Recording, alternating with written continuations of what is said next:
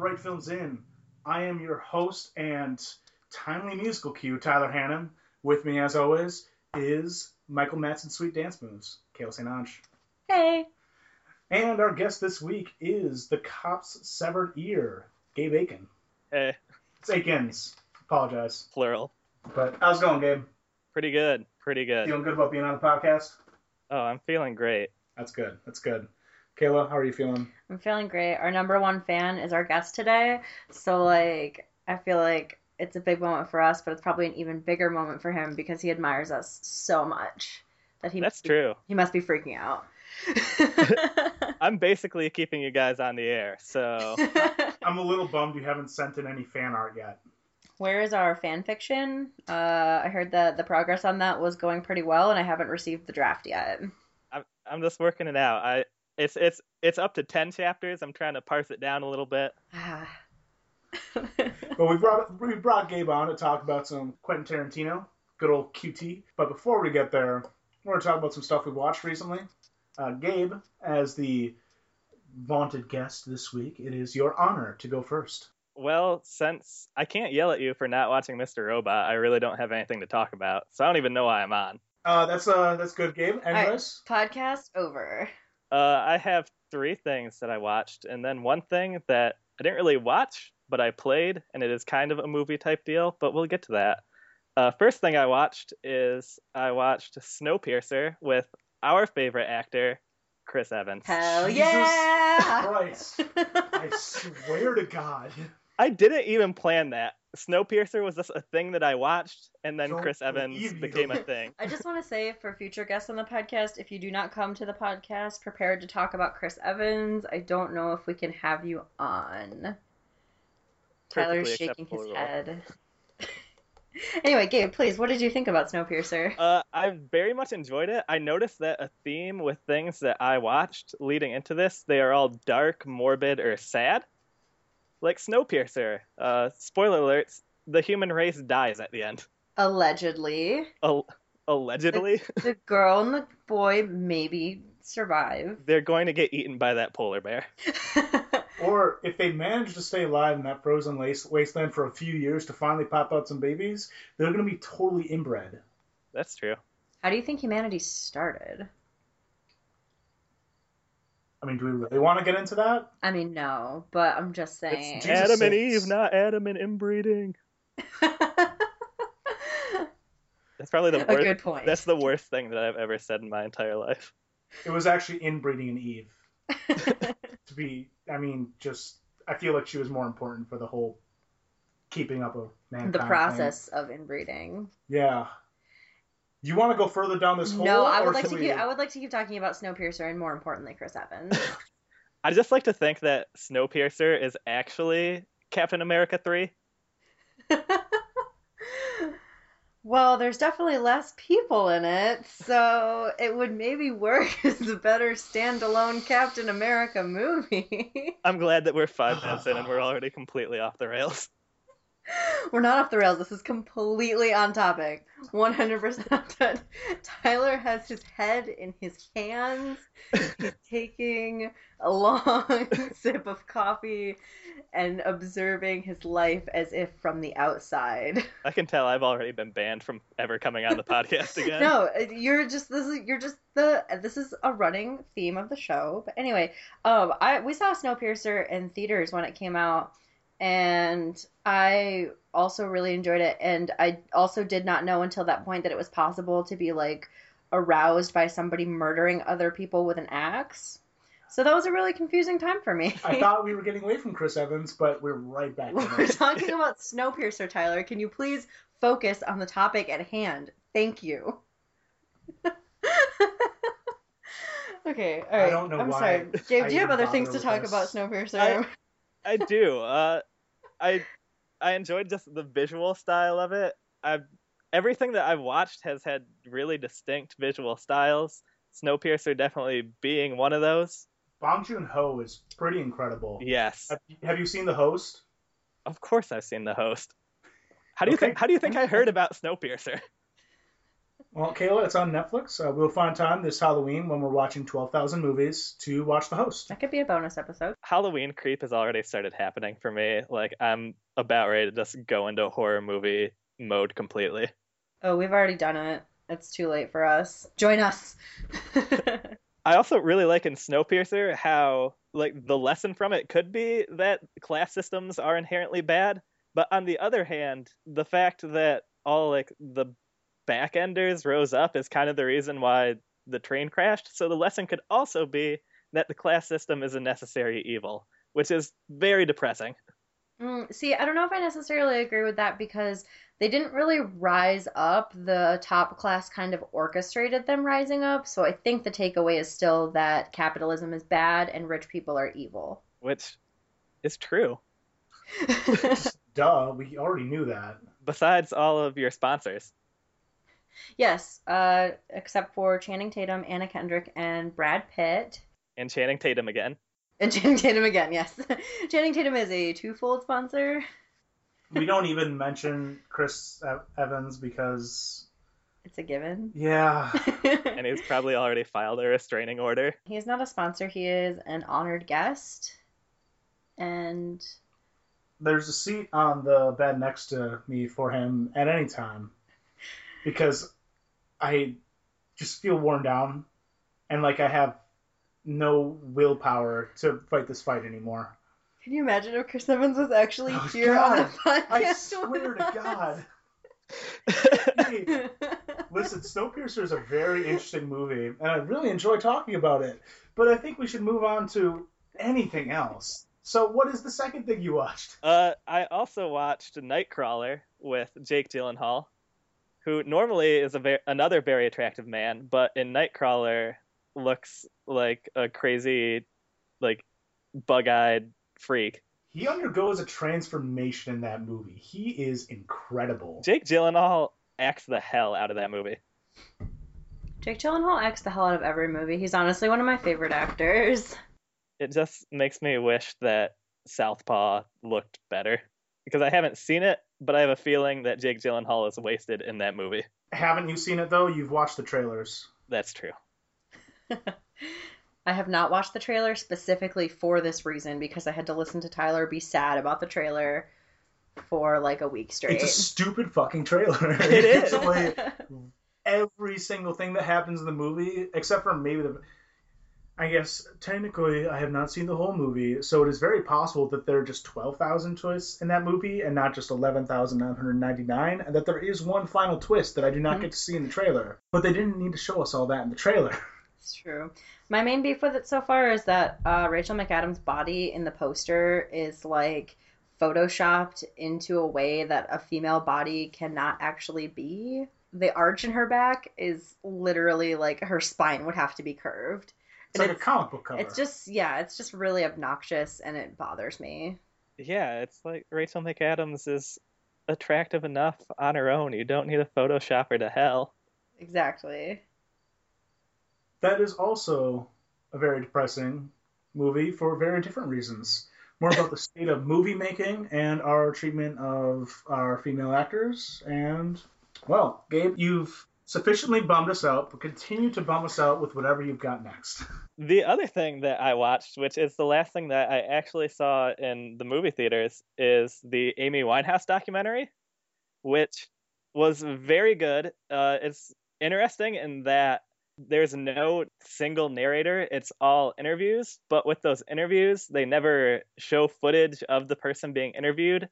Everything is just over footage of Amy Winehouse which I thought was very interesting. But again, the movie is pretty sad because we kind of know how that ended. No, I'm like I've been dying to see that. I love Amy Winehouse and I've heard nothing but good things. And it it's also going to be really depressing, so I have to like strategically choose when to watch that so that I don't I only cried twice, which is less times than I thought I would. Honestly, I it, from what we've heard, it sounds like you'd cry more during uh, Fantastic Four. so like two is not actually that impressive. Let's be real. I'm probably gonna rent Fantastic Four when it comes out just to say that I've seen it, and I probably will cry. Mostly because Michael B. Jordan deserves so much better. Oh, Michael B. Jordan. I feel bad also for Kate Mara because it's like, first of all, she already got super overshined by her younger sister, and then she was like all set to have like this blockbuster franchise, and then it was totally fucked up. Like, she, I just want Kate Mara to have like one thing. This is true. i mean, I am a big backer of the work of Rooney Mara as the superior Rooney, or not Rooney sister, the superior Mara sister. But Kate Mara's also great and also deserves much better. Rooney Mara is just walking into Kate's house and just eating her lunch right now. Yo, uh, I am Rooney Mara's like biggest fan. So as much as I like Kate, I'm not gonna be sad that Rooney is Oh, no. once again Oscar buzz and is gonna be in such a great movie. So Rooney, Rooney is clearly the superior Mara sister. there's no question about it.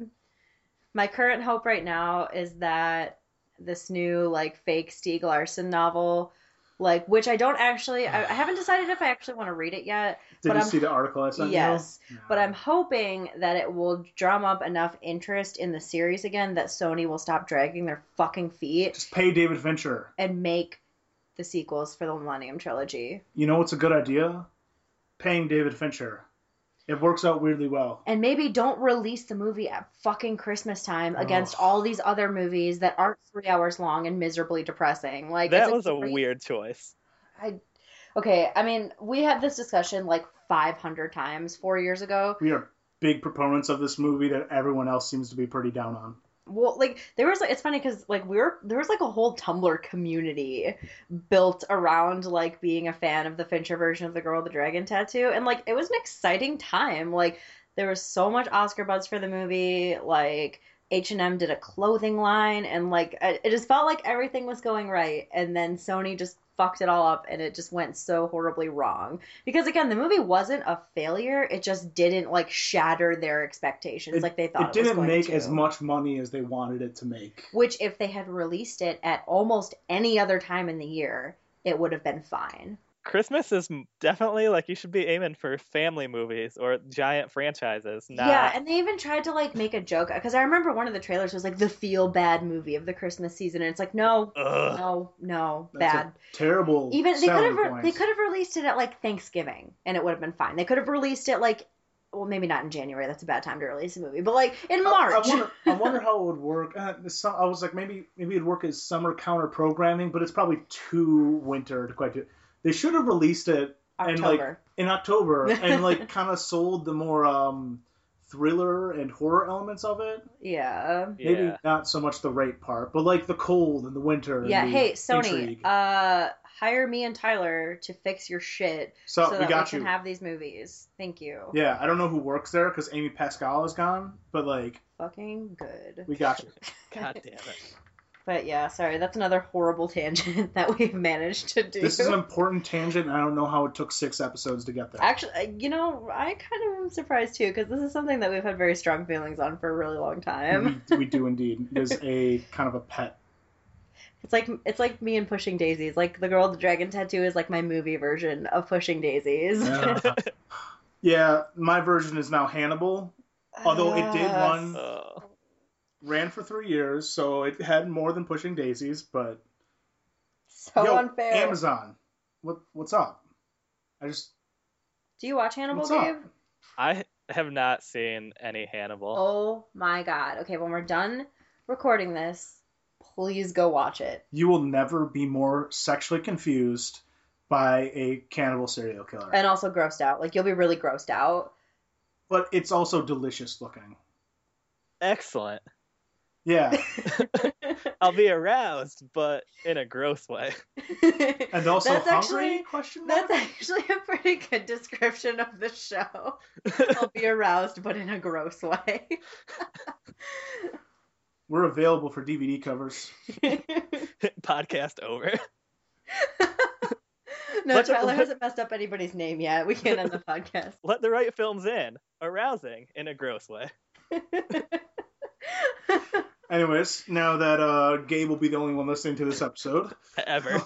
uh, Gabe, I you said you have one other non-movie thing, and I know that is the video game Until Dawn, right? Yes, it is. Now that we have trashed Sony, now it is time to, for me to talk about a game that came out on their system, the PlayStation 4. I, Uh, to be fair, I think it might be a different department. That's that's fair. Also, I'm just trying to get you Sony sponsorship money too. So It's too late. We kind of we we burned the bridge. it's yeah we burned the bridge. We salted the earth. We chucked it over a cliff and into an ocean. just edit out everything before this. the podcast starts now. Anyway, so Welcome to the oh. I, my bad. anyway, so uh, Sony released a game called Until Dawn. I just got done with my first playthrough of it, and what it is, it's a pretty much a choose your own adventure game, as in it's very binary choices. You throughout the game you have choices you can make. Uh, a lot of them are super simple, like are you going to be mean to this person or nice to this person? But some of them are more in depth, like oh, are you going to run or hide? And the whole thing is is that it's a kind of 80s slasher movie setup. There are eight teenagers stuck on a mountain in a cabin at night in the winter, and there's like a murderer there. So, depending on your choices, different characters can live or die. All the characters can die, all the characters can live. And if you are into horror movies, I definitely recommend it because it has that good 80s slasher feel to it. Kayla, it sounds like we should buy a PlayStation 4 and play I know. this game. I was like, I really want to play that now. Well, I don't want to play it. I want to watch somebody else play it because, as we discussed last time, I'm not actually very good at video Well, games. But this, this one's pretty simple. They simplify the controls because obviously the main concern is the story on this one. So it's not too hard to get into. Also, it has actual Hollywood people in it. It has Hayden Panettiere from Heroes and Nashville, if you're into that show, I guess it's Disney. and Disney. It also has our new favorite Rami Malek in it. Woo! All hail. All hail. I, He's I haven't seen Mr. Robot yet, so but I'm gonna go ahead and agree with you because I really like Rami Malek. So from yes. his work in the night. I like the Night at the Museum movies. All right, and from his work in the last Twilight movie. that I have no comment on because I have not seen the last Twilight movie. Neither have I, but I know that it is a thing that Rami Malek is in. Woo! Maybe we can do like the Anna Kendrick thing and just find a YouTube compilation of only his scenes in the Twilight movie. and just see the pleading in his eyes to get out of it. Yes. Yes. Yeah. But no, definitely want to play that game. It might finally get me to buy a PlayStation 4. That's a lie. You're not gonna. Yeah, that's PlayStation Four. I don't lie to us. I also need a Blu-ray player Um, that's true. because I'm I'm buying Blu-rays that I can't watch because I'm one of those people now. I'm one of those people now. God. Help me. Ugh. I would also say fair warning on Until Dawn. If you do not like jump scares, don't play this game because Fuck. it is a pretty steady dose of jump scares. Yay! They work well. There's just a lot of them. Excellent. So I will die. Yeah. Well, this has been a very grim but arousing beginning to our podcast. I'm just glad we're having this conversation on the on the Tarantino episode and not the Spirited Away episode. Yeah, it's true. Yeah. It, it's it, it's close enough. Kayla, did you watch anything this week? well, we've had a pretty abbreviated time between recording and job work. Yay! Same thing I say every week. Um, so I've been watching a lot of Adventure Time. The same excuses as always. Sorry. Uh, anyway, I've been watching a lot of Adventure Time at work because I love Adventure Time, and it is probably one of the smartest and most creative shows in kids programming at this time today. Uh, I've been watching seasons three and four because those those are the ones we have at work, and it's really fun because like as the show progresses, they definitely delve more into like the mythology of it and it's there's like less filler episodes, which is nice because I like the mythology of Adventure Time and like the filler episodes are okay, but I think it really shines once you get into the more serious stuff and I'm hoping that with the the coming seasons they're going to focus more on that. And I feel like they almost have to because they have some pretty stiff competition from Steven Universe now as like ultra awesome gay children's TV show filled with like smart uh world building and yada yada and which is yeah which makes sense because Rebecca Sugar also worked on Adventure Time. But yeah, no, that's unfortunately I don't have a super long discussion on that because I haven't really had time. We've had a very uh, our, our uh, recording schedule uh, for a peek behind the scenes that has been a little condensed due to various people's scheduling, but we're back on pace now, and I might actually watch things this week. As it is, all I really have today is it's been buzzed about on the internet because it's from the creator of The Wire and Treme David Simon. It's Show Me a Hero. I am not far into it, but I started watching it the other day on a giant HD TV.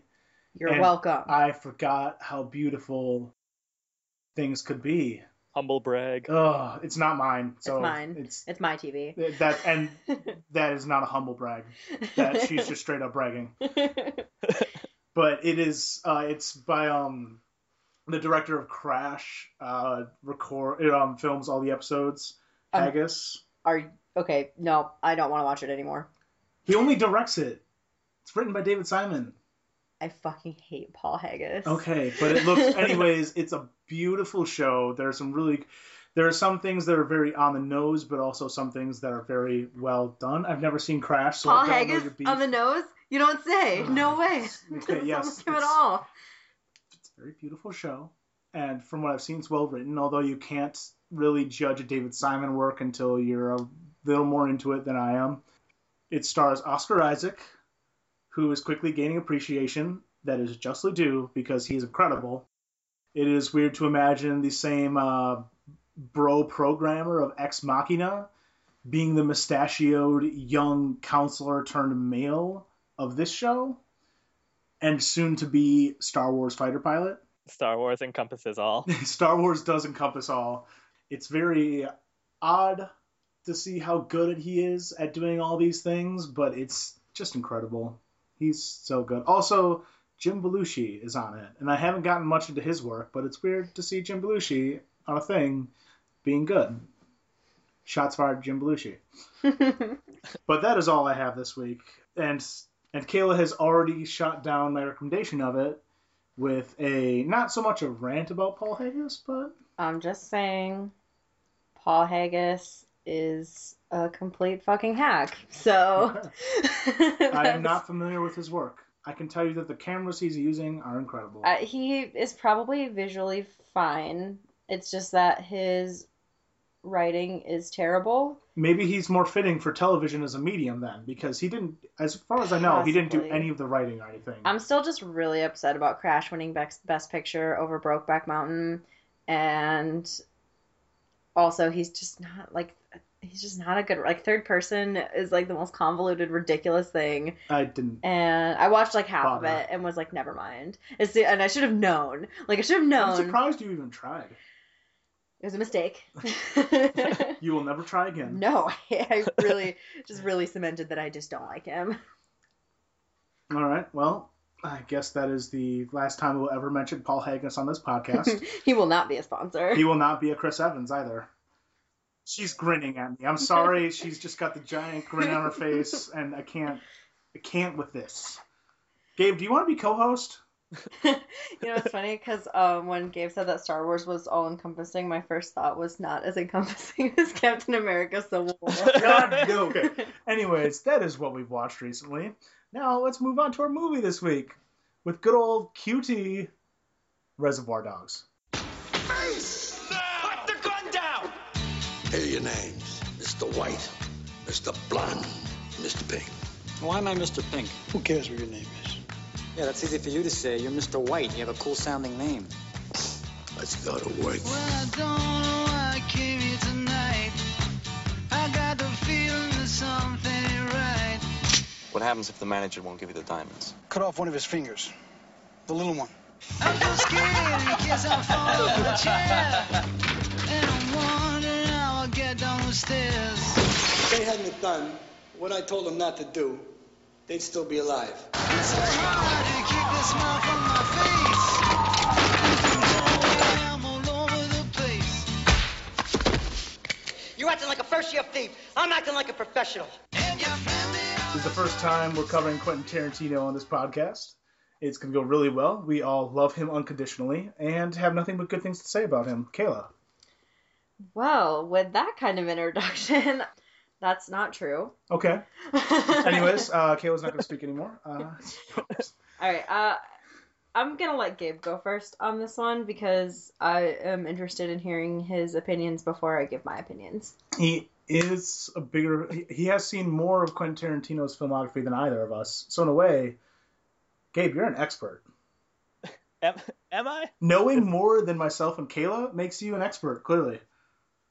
So, where where do you want me to start? Do you want me to start on Quentin Tarantino or does it Reservoir Dogs? Let's start with Reservoir Dogs. We'll get more into the the oeuvre and the life and being of Quentin Tarantino later. Let's just start with Reservoir Dogs.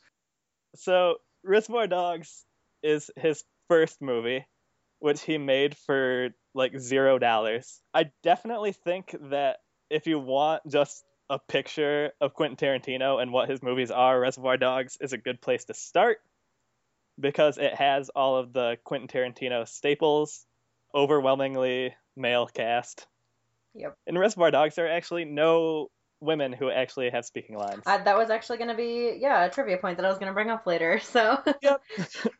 It's Yeah. just so glaringly obvious. It couldn't help but be brought up right away. It really is. There's one female character on camera for the entire time, and she gets shot and she gets shot. immediately. She does shoot Tim Roth though, so yeah, but like of the people that were gonna get shot, like Tim Roth is kind of like the one that shouldn't. Like it sucks that he's the one that got shot Yeah. in that manner, I guess, because I guess they kind of all Her get role shot. in the movie is to be the person who accidentally shoots the lone good guy, making her kind of like. I mean, I don't think there was supposed to be this much. making him completely slip out of his American accent multiple times. I gotta be honest, I did not notice it a whole lot, mostly because he spends a lot of time just going, "I'm dying, man." That was that wasn't nearly as whiny No, as he I does can't it. whine that much. That's why I can't His, do yeah, it. I did notice that he is remarkably shrill. Also, I'm, I'm dying, man. I mean, maybe these guys don't watch many movies, but I, I would think that at least like, not once does anyone put pressure on the wound. He's just always lying there or flopping around with a bullet wound just like open to these open for the world, just bleeding, just bleeding. It's honestly amazing he lasted as long as he did. I'm also confused by like his arm movements the whole time. Like do you know, like, cause I can't, you can't see because we're podcasting, but like he does this weird like chicken claw arm thing Yeah. like the whole movie, and I'm like, what is that helping? I Hold want your know. guts in place. And is that a personal choice? Did Quentin Tarantino want that? Who does this? More seem squirming. That was just Quentin Tarantino, just more squirming. Just like that, that was t- Tim. Listen, actors make choices, and Tim Roth made a choice. He's like, you know what? I'm really. They're gonna feel me dying. I am gonna be be in so much pain and just existential agony, and this is how I'm gonna get it across. I didn't really feel that though. I felt like it was just super over the top. But maybe, then again, maybe that's how he thinks Americans act. We're just like whiny and squirmy all the time. Is, is he wrong? no. Except for the acting of our sponsors. No. I sw- Don't say it. I'm not going to. He's not a sponsor. Anyway, I guess that also gets into the point of so Tim Roth spends most of the movie just writhing on the ground covered in blood, Yep. which Reservoir Dogs, even though it's one of Quentin Tarantino's least violent movies, it's still ridiculously violent. You mean the scene where they turn on the radio and do a blood razor dance of death? Michael Madsen. I actually had to like I like couldn't like watch that scene. Like I was like constantly like looking away because like there's just something so unsettling about like the the difference between the music and like what's happening. And considering how low budget the movie was, and they didn't have much money for a lot other than the actors, Oh no, they pretty spent convincing job. they spent the whole budget like getting like I can't remember it was like one specific song. Yeah, stu- stuck in the middle with you. Thank you. Makes sense that he cites that as one of his five favorite uh, musical cues in his own movies. Then, and they they dropped not an insignificant amount of money on music, besi- even besides that one, because there are very specific musical cues, which is a very in, specific part of this movie. But it's always either completely silent silent for Tarantino's dialogue to kind of just not breathe because it's a little too kinetic for that, but it's either completely silent for his dialogue and the character interactions to shine, or it's like a very big, poignant musical cue. Yeah, I definitely think that this movie isn't remembered as well, and that that scene in particular with the ear cutting off, I don't think that's as iconic as it is without that musical cue to kind of juxtapose, like, you know, like reflect, like, oh man, upbeat music while Michael Madsen cuts a guy's ear off. And I mean, I thought of Guardians of the Galaxy because of the inclusion of good old um, Blue Swede. Blue Swede, right? Ooga ooga ooga Ooga ooga. shaka, Yeah. ooga, ooga, ooga shaka. As soon as that happened, I was like, "Fucking goddamn it!" But uh, that's what made me think of it. But uh, that that ear cutting scene is kind of reminds me of the beginning of Guardians of the Galaxy, except less, uh, you know, less Less- heartwarming and adorable, and, And more- just in the way where it's obviously set up to be this moment. Like someone turns on the music and then they go to their work. Yeah. They do what they do best. Well, I don't think. Well, again, like I think Gabe has a point. Like it wouldn't be a really memorable scene without the music cue, because otherwise, then it's just like another torture scene in a movie. Oh, without a doubt. And I mean, don't get me wrong. I love over the top musical cues that then initiate some weird sequence of some sort. I'm on board. It's a great it's a great scene. Just can't help it. Analyze it a bit.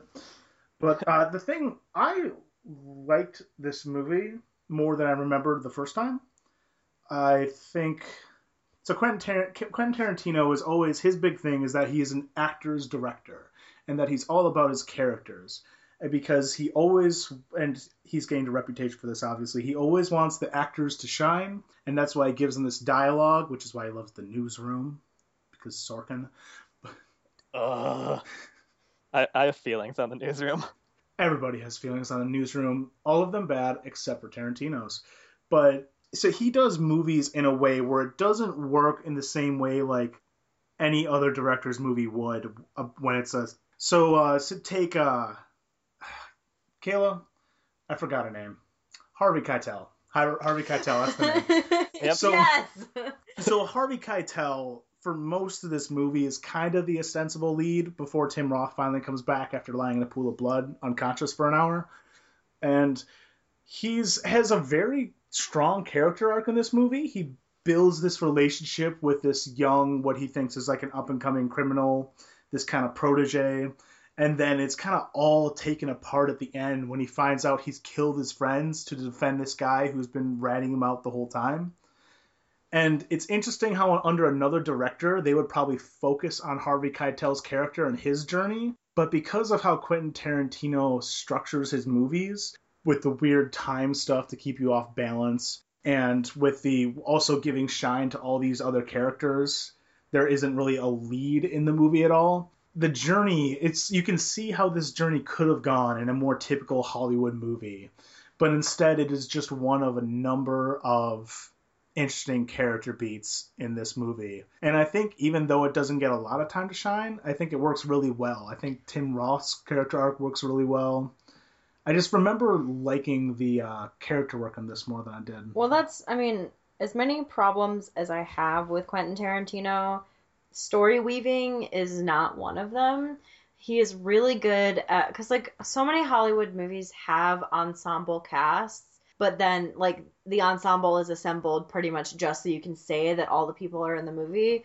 Whereas Tarantino is really good at, like, really utilizing all of the people that he has in the movie. And all of his movies are like that, where I feel like, with the exception of probably like Django, Yeah. where like there's like not really a defined lead. Because like obviously Pulp Fiction has like all these different characters kind of overlapping. And Inglourious Basterds, like you could kind of make an argument that it's Shoshana, but also not really because like so much other stuff happens. And so I think that's like a really kind of undervalued skill when it comes to like screenplay writing and stuff like that. and he structures movies in a way that is it's not unique to him especially now that there are so many imitators but i can't imagine watching this or pulp fiction at the time back in the 90s because even now when i first watch it when you first watch it for this like it's like confusing and he clearly takes joy in challenging the audience and messing with them in that way Mm-hmm.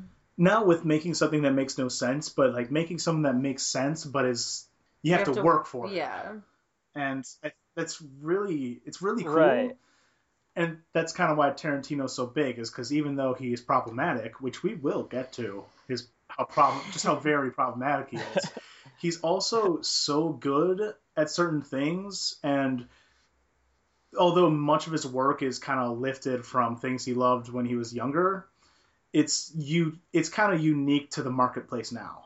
I was gonna say, definitely with his characters, I think that is his biggest strength. Which he did an interview with Vulture, which I'm sure we are going to go into much more later on, where he said that his characters he thinks are going to be his biggest legacy, which I agree with, because with Reservoir Dogs, the time jumping that he does in some of his other movies, I don't think that it works as well if the characters are weak. And say what you want about Quentin Tarantino. Quentin Tarantino can write a character. Yeah, I think the the only the issue that I do kind of have with that is I feel like sometimes in his movies like plot or otherwise like things are definitely like kind of sacrificed like at the expense of like dialogue for a character or something like it might not like it might I'm trying to think of the He almost phrase does even more now than he used to. Where he'll like, especially in Glorious Bastards, where there are just long scenes of a conversation, and because he has a budget now, he can really focus in on those conversations. and I mean I don't mind that but also at the same time like I definitely think that sometimes maybe um stop tooting your own horn so much about how great you are at writing dialogue and just maybe fucking move the plot along. It sticks out at a certain point when you reach episode or like minute ten of a monologue. It's it's he like, starts monologuing. It's like we get, we get it, man. It takes you out of the movie a little bit, and Mhm. is and it's like yes, this is this is well executed and kinetic, and I'm interested, but kind of tired, man. I want like let's, let's shoot some Nazis or something. Well, and also like so much of the issue, and like it's not even just like Reservoir Dogs is better, obviously because it was his first movie, and I don't think he could really just have people talk for twenty minutes straight. Although he tried. He tried, but like I think it just you have these people just like talking endlessly and eventually it gets really boring and also it makes your plot seem weaker than it actually is. Like in Inglourious Basterds, for example, you have just like in I can't remember exactly what scene it is, but it's literally just like this unending conversation that never ends. Like they just keep talking and at a certain point it's like just stop. Can like i happen? understand that you think that you are the smartest person ever and that you think that your writing is like the best writing ever Well, but i need you to chill out and just let your movie happen which is the point that i was trying to arrive at that i was struggling for. But that is the point is that like his it like comes off as like smarmy almost like that. Like you can clearly tell that like he was like sitting somewhere writing and he was like oh my god this is so good i am so good at writing so he basically does Tim Roth's little pep talk to himself in the mirrors. you are so cool you are super cool. Yep. But yeah, yeah. I, D- Gabe, tell what, what tell us more like what you think of this movie as you are more into the Tarantino oeuvre. I definitely think that this this is my favorite Quentin Tarantino movie. I think for a lot of the reasons that we've laid out, that he didn't have the budget to self-indulge so much.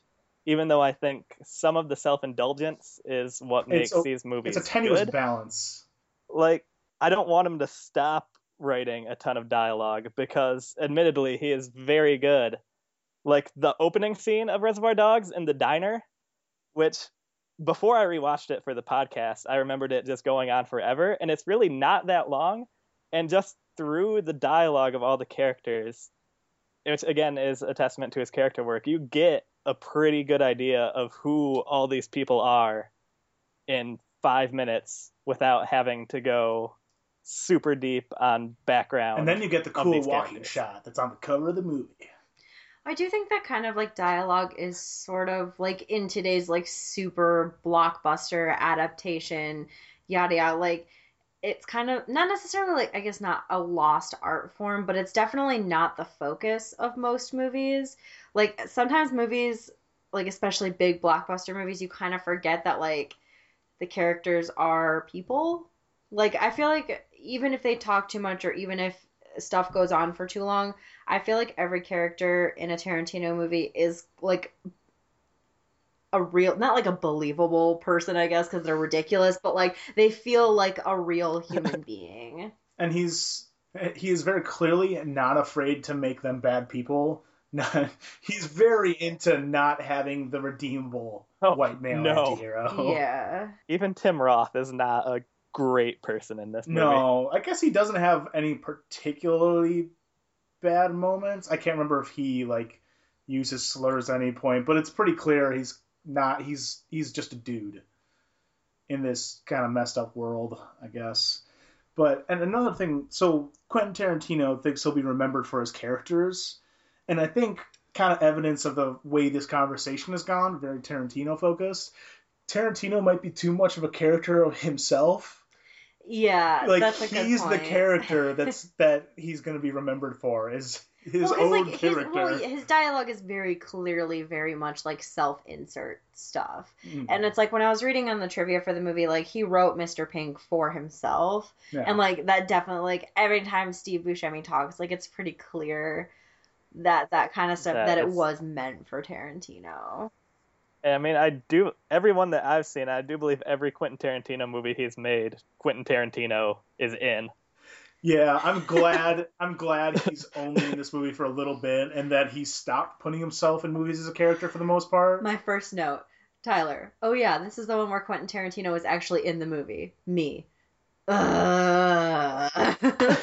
Yeah, Quentin. It's like Quentin. I know the dialogue is yours, and you can kind of speak it, but it does not. The movie movies hold, don't hold up as well when you are in. them.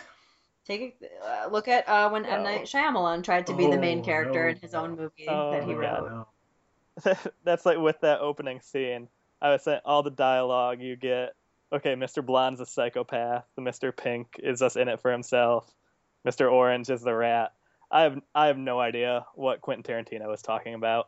He just wants to talk about he's pop Madonna culture. and dicks. I, I actually took, I, I did the same thing you kind of talking about is each person kind of has a defining characteristic. There's the crazy one, there's the honorable one who has the name Mr. White. I don't know if that was intentional that he's the honorable one has that name, but there's the It seems on the nose enough that it is Yeah. intentional. and there's the pop culture one, Quentin Tarantino, and then there's Eddie Bunker who's just the one who's not even in the movie actually. I read He so, died off screen. Well, yeah. So I guess what it was was he couldn't remember his lines. Like he was so terrible at doing the scenes that that's why they killed him because like he like Wow. couldn't do the scene, yeah.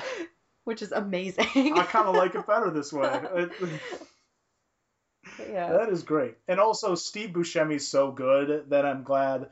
Part of the big reason this movie was such a success and that they actually were able to get everyone is because Harvey Keitel got a hold of the script through, I think, his a wife, I think. Uh, but I that part has slipped my mind. But he got a hold of the script and he really liked it. And that's a big reason the movie got the 1.5 million dollar budget or whatever they managed, is because Harvey Keitel got attached as the lead, and so that got them the money where they could get Steve Buscemi and they could get Michael Madsen, although he probably wasn't that expensive. Which this movie is much better with Steve Buscemi as Mr. Pink than it ever would have been with Quentin Tarantino as Mr. Pink, and whoever the other leads were. Like part of the reason this movie works and it kind of set a precedence for Tarantino is it has these actors who might not be name brand, and that reviving actors was kind of his thing for a while. But they're really good in this movie. Like I love Harvey Keitel in general, and he's really good for the most part in this movie. Steve Buscemi's really good in this movie, and I can't really imagine what this movie would have looked like without those people. It would not have worked as well mm. because you need people who can handle that dialogue for that dialogue to work. Yeah, and like Steve Buscemi is super like it's he's like a super meme now. So I almost kind of like forgot that Steve Buscemi is actually a good actor. Was So it I the like, meme or the Adam Sandler movies? Fuck, who knows? Both. I think it was more the meme because I kind of forgot that he was in all the Adam Sandler movies. I'm sorry. But for reminding um, he is like undoubtedly like the star power of this movie. Yeah. Mike, Michael Madsen got to shine. I don't know how much work Michael Madsen got after this. I imagine there was a little bump, but I, I don't know what Michael Madsen is doing now. Probably not. It didn't work for him quite the way it worked for Travolta. And I mean, we haven't even talked about Chris Penn as nice guy. You mean Jonah Hill? yeah. Like, so Yes, this is I gonna get a little grim, but I was watching as I'm watching this movie. I'm like, he's not as good as Jonah Hill, but he is Jonah Hill. Kayla even after it was after I said it, but Kayla was like, "You're right. This is he's Jonah Hill." Yeah, in my notes, I wrote down which character was which because, like, the first 40 minutes of this movie, I was super confused. And I guess that that's kind of the point, but I wrote it down so I wouldn't forget later. And my notes say Eddie equals Jonah Hill. And I was thinking, do you, I'm like, man, Chris Penn must be looking at Jonah Hill's work now, and like, I could have done that. Why didn't I get Oscars? Unfortunately, My my defining characteristic for Chris Penn, I just wrote Chris P- Penn equals that track jacket.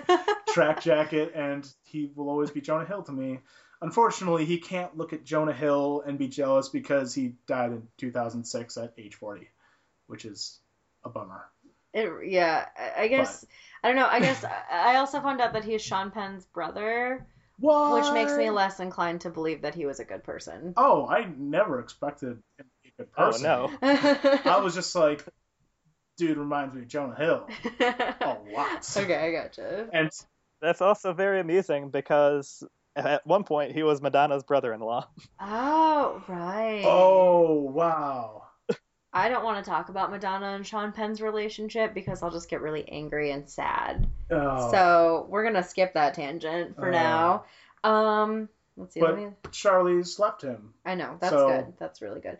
Hey, you know, Gabe, Bright maybe you know the answer to this. Um, so as we were watching, we noticed there's a scene where they're all talking, like when they're like, I think it's when they're beating up the cop and they're all in there. The door to the shed just like opens and one of them just walks Yeah. over and closes it. Do you was that just like did that just happen on accident and they just went with it? I don't totally know the answer to that, but it seems like that is That's the what case. we- that yeah. they just that they just didn't close the door well enough, and it blew open. So then they I just feel like, and Harvey Keitel just rolled with it, and he just went close and locked the door, and there's no point to it. So I'm pretty sure, I don't know what inspired Harvey Keitel to just roll with it, and everybody just kept talking and everything.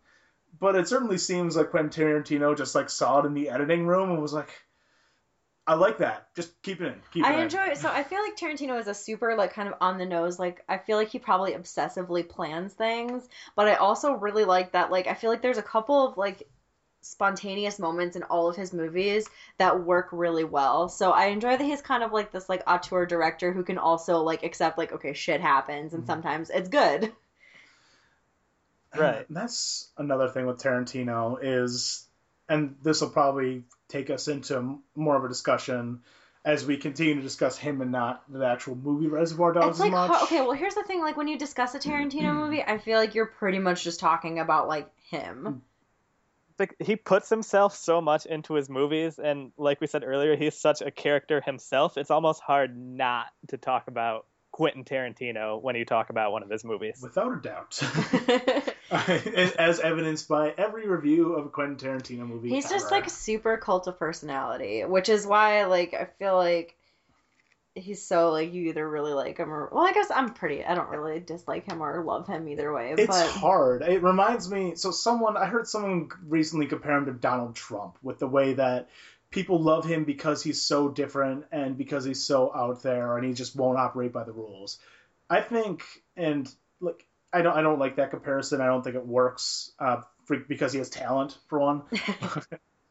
but it it reminds me a little of Kanye, uh, just because in the term like because genius in his field Mhm. outspoken. A lot of people hate him for valid reasons. A lot of people, well, I guess Kanye is more of a case for invalid reasons to hate him. A lot of that's just racist, whereas Tarantino is white, so he doesn't have to deal with that much. But uh, kind of just uh, it his the singularness of his personality is obviously what draws a lot of people to him. And then I think that leads to a lot of people saying, well, you can't ask him to be PC, you can't ask him to tone it down because the whole thing that makes him great is that he's willing to go out there and do these things. And if you take even a part of that away, you're kind of cutting out the the thing that makes him special. I don't buy into that as much. I think it's kind of an excuse to get away with being a little too indulgent sometimes. but it really feeds into that and makes talking about him either more difficult or more uh, complicated. If I talk about Kanye West, we're going to be here for two more hours. Which we can't be because that's a long Let's- podcast. Let's yeah, let's uh let's stick to Tarantino. uh, I would like you yeah, you please go ahead and add to that because I have a whole thing. Kayla's been waiting. But So Gabe, please. the thing about Quentin Tarantino, which there are a few of my notes where I'm just in the movie, I'm like, oh man, like, do you really need to have these guys be racist and use slurs to get across that they're bad people? it's like you because obviously the argument has been made that he's being real and that there are people really like that but sometimes do we really need so much of it do we need to talk about Right. black semen coming out of a dude's ears to really power the point home that these are gross mobsters I was yeah, I was super nonplussed with the whole prison rape joke shit. Like it was pretty extended too Yeah. I don't know if he'd do the same thing now. That's one thing where, at least with this movie, he made it 20 years ago. And while he's still in many ways the same person, maybe he wouldn't do that now.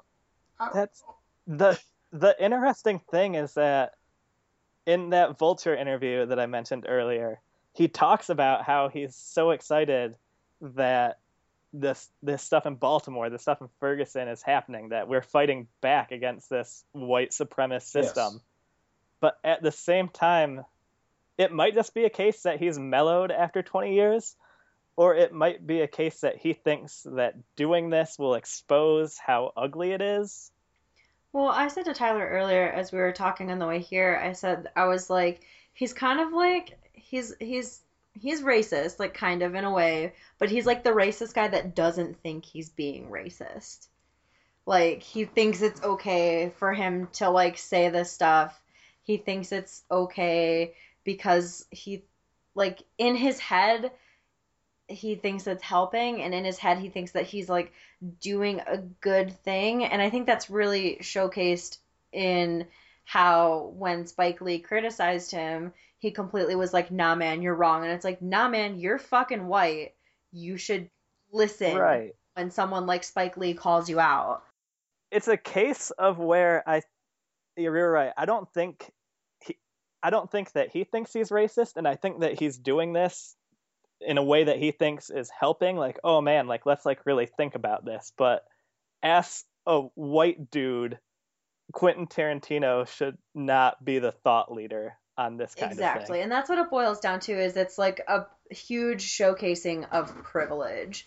And that's kind of how i feel about like his filmography in general is i feel like while he is a good filmmaker and he's a good writer i think that his main like talent that he's made into his career is being able to tap into that very like white heterosexual male violence fantasy like he's really good at getting to the core of like that weird inner desire just to like fuck shit up and hurt people. It like not so much the extent of like an like an American Psycho kind of thing. It's more stylized than that and like not more innocent, but in a way that like it feels more acceptable. Like when you're watching it, like you're kind of excited about it. It goes back to that like gruesomely aroused thing where like it's pretty cool to watch Michael Madsen dance around to bouncy music and cut someone's ear off. But There's like a fantastical nature to it that kind of detaches it from reality just enough that you can enjoy it without thinking it's like propagating something. yeah. And occasionally he'll throw a line or a scene in there that makes you think that he might have a little more depth to what he's talking about. Like before the Michael Madsen scene, when they have the cop just tied up and they're beating him, and Nice Guy Eddie comes in, which is one of my favorite lines in the films. But they say, "Oh yeah, like we're beating this guy up to see if he knows who the rat is," and Nice Guy Eddie says. If you beat the guy hard enough, he'll tell you that he, that he started the Chicago fires, but that doesn't necessarily make it so. So it's kind of like he's condemning torture, but at the same time is just displaying Like all of this other crazy violence. I don't know. To me, Tarantino is like with that kind of stuff. He's like almost like trapped in it. Like I don't know if it's something that he personally can't get over or like he feels like he has to include it. But like while all of his movies are good, I don't necessarily see like a lot of growth between them, like as an artist. Like I compared Reservoir Dogs kind of to Fight Club, where it kind of has that same like male violence, like pseudo philosophical thing going on. But the difference between Tarantino and Fincher is that I feel like Fincher improves and learns and grows with every movie. Like I can't imagine Fincher making a movie like Fight Club today. Whereas like I look at the trailer for The Hateful Eight and I'm like, okay, so kind of like Reservoir Dogs, but with more people and during the Civil War. Maybe he's getting like technically better, but in terms of like his storytelling and It's all pretty much talking similar Right. like stories and like kind of the same characters. And again, I think that goes back to him being so much of a character in his own right and self-inserting himself so much that it makes that kind of development hard for him as an artist. And besides the fact that just as an audience outside of Reservoir Dogs, pretty much all of his movies have made a ton of money, so he's not getting any outside feedback that he's listening to that he needs to change anything. Right. It's like Christopher Nolan fans, honestly. especially recently, it's been a bit like because Grindhouse was kind of like a real low for him. Like that movie, though that double feature thing did not with Robert Rodriguez did not make money. But now after the last two movies, he kind of has a blank check to do whatever he wants, and he very clearly does not. He like he says specifically that like morality critics and television critics and all these critics, he just shuts them out. Like they have nothing good to say. And he so I I have this uh, I had this friend in high school, and he was one of those people who would say there are stereotypes for a reason, and that's just how the world is. That's just the way people are, which is bullshit and really messed up. And I don't think Tarantino's quite to that extent, but I think there is a certain amount of in his what like showing people how they are that kind of shows up in his work, and it's like that's one of his kind of excuses. You know, I don't it seems even like sorry, I don't even necessarily think it's like showing people how they are. I think it's this really like nihilistic view of the world. yeah, And it's like one, even if the world is like that, we don't have to accept that. Like instead Mm. of like like you can show people how to be better. That's true. Like I mentioned David Simon earlier, and his big thing is like showing how systems are and showing how they're corrupt and how things really are. Uh, I don't think that's I don't think that's what uh, Tarantino is doing. I think it's I think it is just nihilistic, Mm-hmm. and his they might be an excuse that there are people like that, but also he just likes having people like that in his movies. Like he likes it, he likes doing stories with just bad people, not even anti-heroes. I mean, I think it's again kind of goes back to that self-insert thing where it like taps into this like fairly prevalent like cultural fantasy of like look at like even like if you look at like movies like The Purge or just like stuff like that like there's definitely like this weird cultural fascination with like not having to play by the rules and being able to do whatever you want and just like murder people and do whatever and etc and i don't know like I get that that's maybe kind of like the animalistic human nature or whatever, but I think it's more interesting to rise above that personally, and I think that's why so much of Tarantino's work kind of is a miss for me because like one, I mean, I'm like a women's studies major, like when, when see- Yeah. so like when I see stuff like this and when I see people that are so callous and so just like I don't have to listen to you and like I don't have to like coddle you. And it's in, like it's not even coddling it's just being like baseline decent. Like you can do that. Like you're not like compromising yourself to just like take two seconds to not be a fucking asshole. And the weird thing is, is that like if he really puts his mind to it, like Tarantino can write a pretty good female character too. yeah shoshana and inglorious bastards is a really good example of that. Yeah, it's the the most people who would say something like that, like they don't want to listen to morality critics. All like usually we consider those people not great. We consider them kind of ignorant and not willing to change. see stephen moffat But and for, ah, be, probably because of Tar- how good Tarantino is, we give at least well some people give him the general masses definitely give him a little bit more of a pass on being willfully whether it's ignorant or dismissive, willfully dismissive, I'll say of certain Well, there are so many films. Yeah, I don't Or, think sorry, he's, go ahead, Gabe. I don't think he's necessarily That's why I ignorant say because dismissive. again, like I- yeah, I would say dismissive because like he has all these gripes about like racism, and it, there's an article where he talks about John Ford, who did a whole bunch of Western movies, and how he hates him for uh, his portrayal of Native Americans in it. But I think that he just thinks that what he's doing is helping somehow, so he dismisses any sort of criticism in those veins directed towards his Yeah, movie. I think that really what it boils down to is that he's just like super into himself and thinks that whatever he is doing must be the right thing regardless of what anybody else says. and he can be very observant of things that are outside of himself. Exactly. As soon as it comes into his sphere, it's warped almost. hmm I feel like if somebody like I feel like if somebody made a movie similar to his movie and he watched it, he would probably feel maybe the same like maybe not the same way that I do, but he would kind of be like, eh, it's kind of fucked up. Like maybe you shouldn't do that. But then you see some of the movies he really likes, because that's a big thing every year, is when he comes out with his top 10 for the year. And people talk about the movies he has on there. Like, he was a big fan of The Lone Ranger. What? I know. That, How are you going to declare Oh, no. somebody for their portrayal of Native Americans? and then you like the Lone Ranger.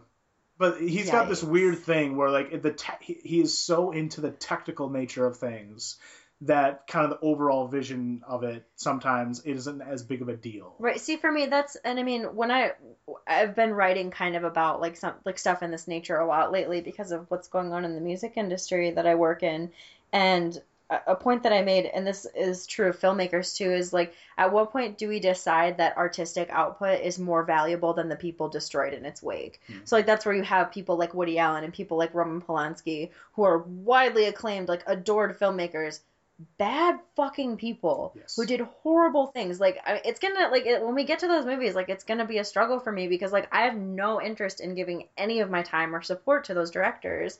And I think Tarantino is like obviously like a much lighter example of that. Yes. But it's like Yeah. when you have so many like rabid fans that are so willing to defend somebody based on their artistic output, like it kind of it just puts me off because it's like there are real people who are hurt by this stuff. Mm-hmm. And it's like you can't just ignore that because dude made a good movie. Yeah, and we do have to wrap up, and I do want to touch back on a couple things with Reservoir Dogs, so we should probably wrap up our Tarantino discussion a bit. but I mean, it kind of sounds like we're all coming to a conclusion of he's tremendously talented and also very problematic. And I think the fact that he's problematic in a way that there are very good aspects to him, but also a number of very bad ones, mm-hmm. and you can't quite pin them all down is also partially what keeps him in the zeitgeist. Is that you can never just dismiss Tarantino, but you can never just praise him either. Right.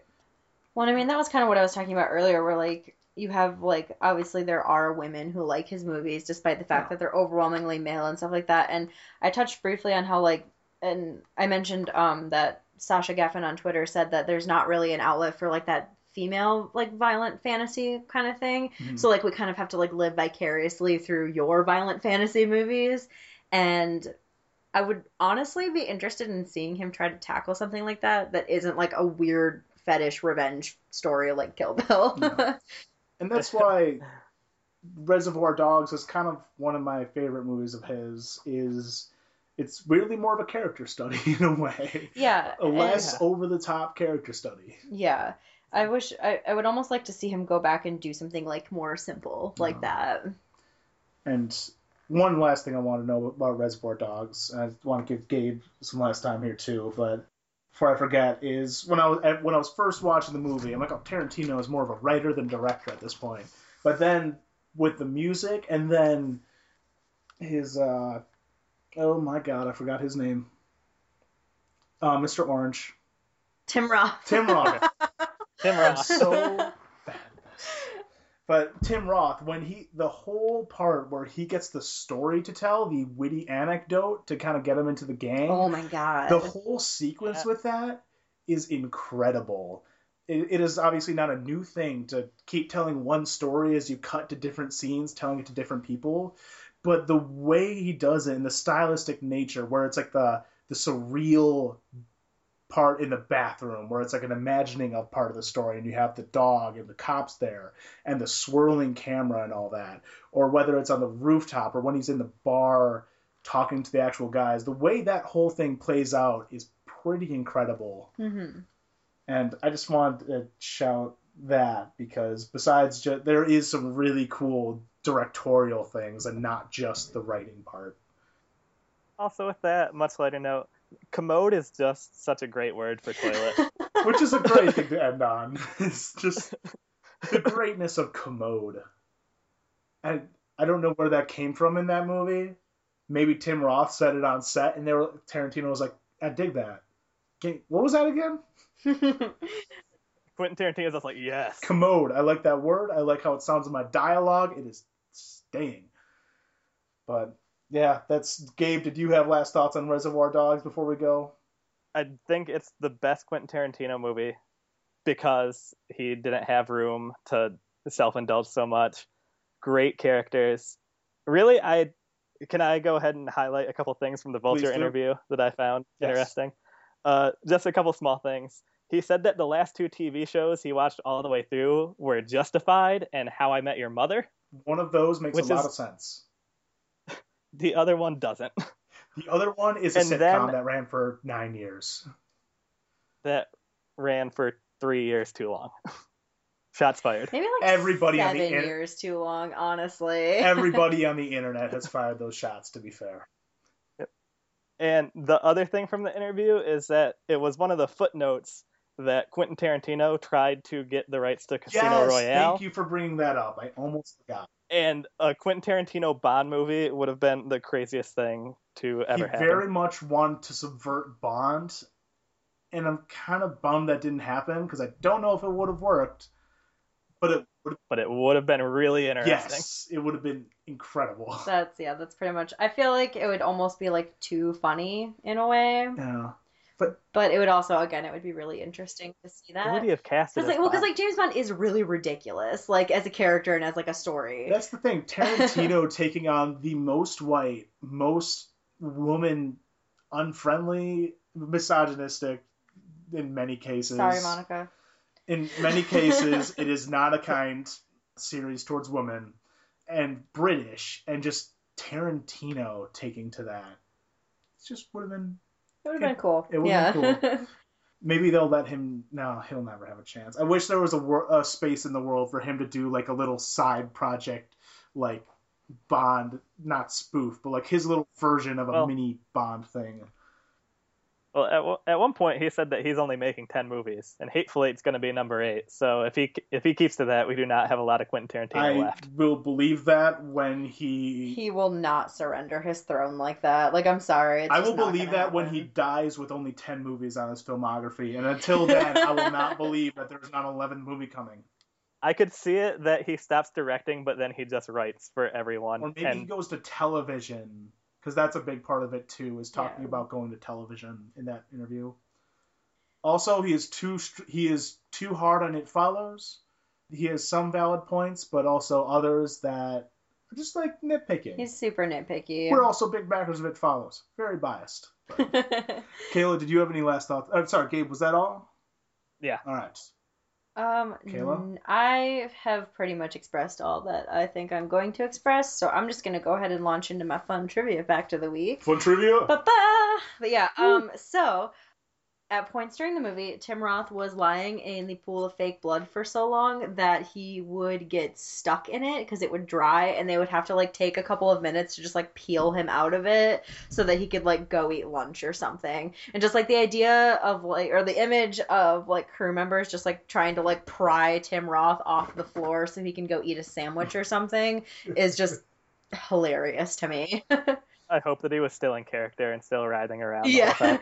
ah, I'm dying. I'm dying, man. Need a sandwich.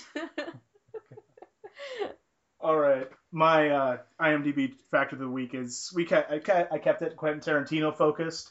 He has five movies on the IMDb 250, which is over half of his filmography.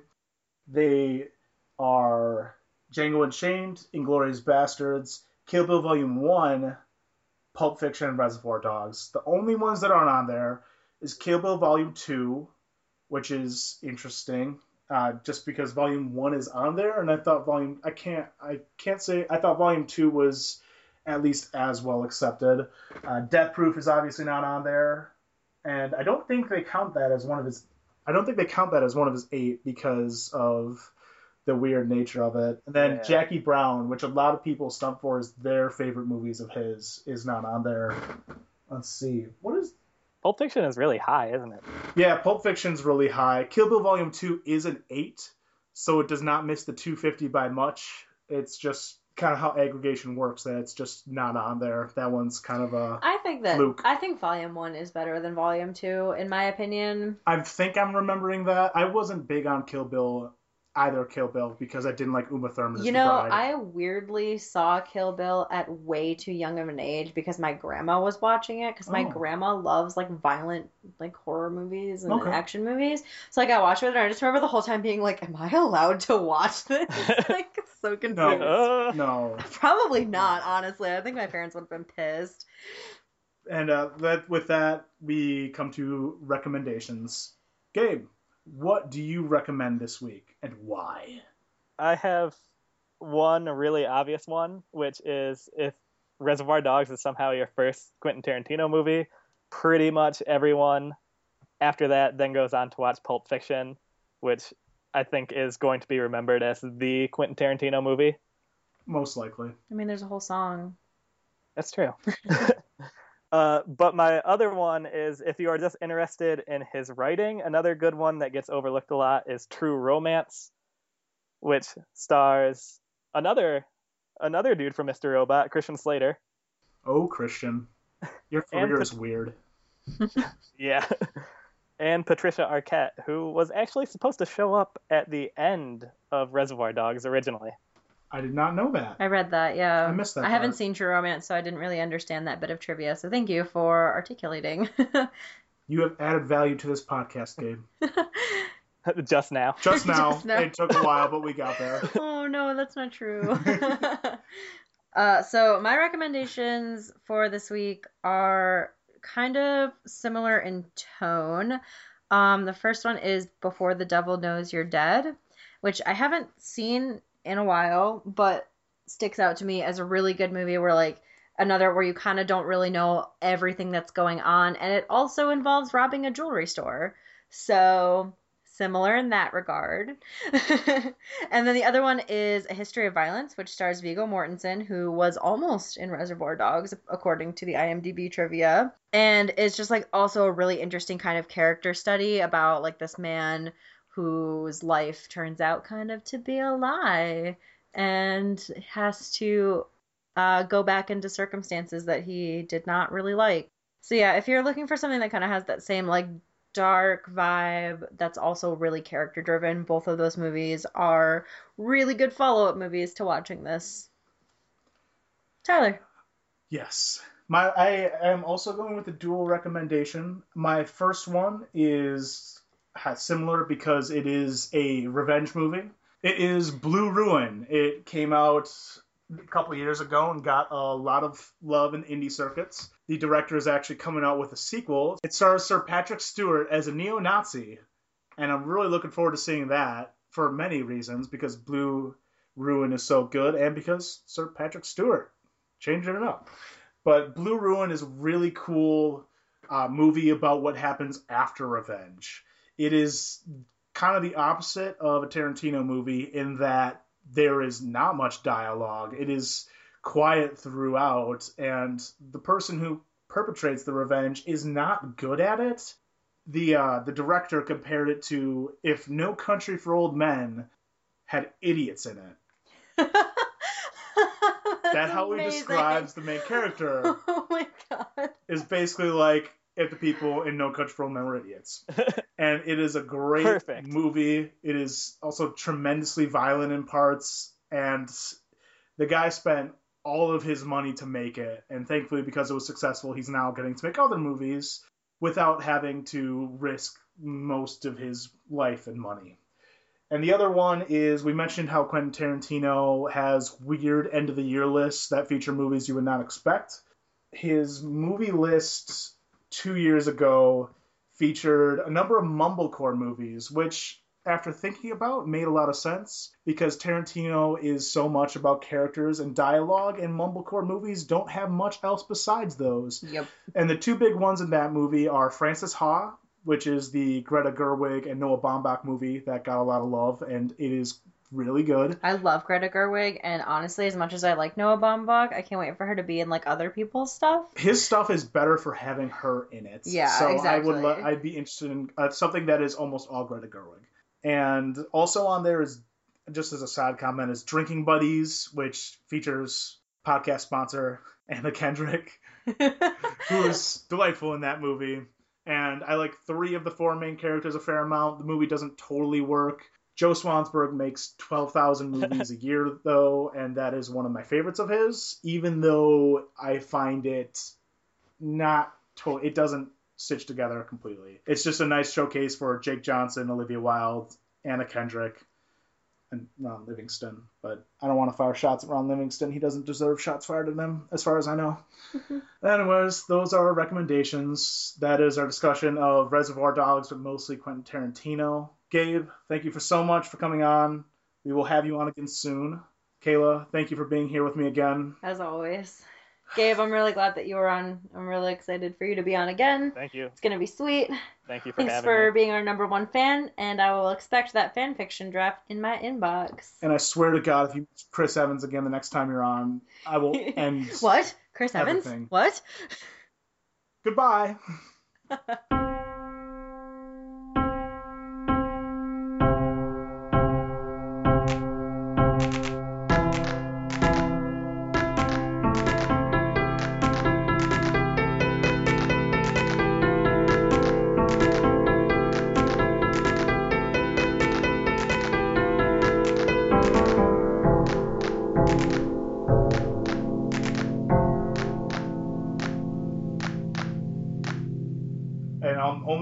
it up like three times. You so didn't fuck it'll it up at all last time. I thanks You for just jinxed jinxing it. me. you God jinxed damn it. it. Ah. Ugh. Ugh. God damn it. For real, at the end, is he making that Oh, noise? Jesus Christ. and that. oh shit, he's crying. I'm not crying. I'm okay. He's laughing, crying. Yeah. Okay. It'll probably happen. All right. All right. Civil War fucking comes up. I you heard that, that Scene. thing last week? forgot warm up noises. Okay, so.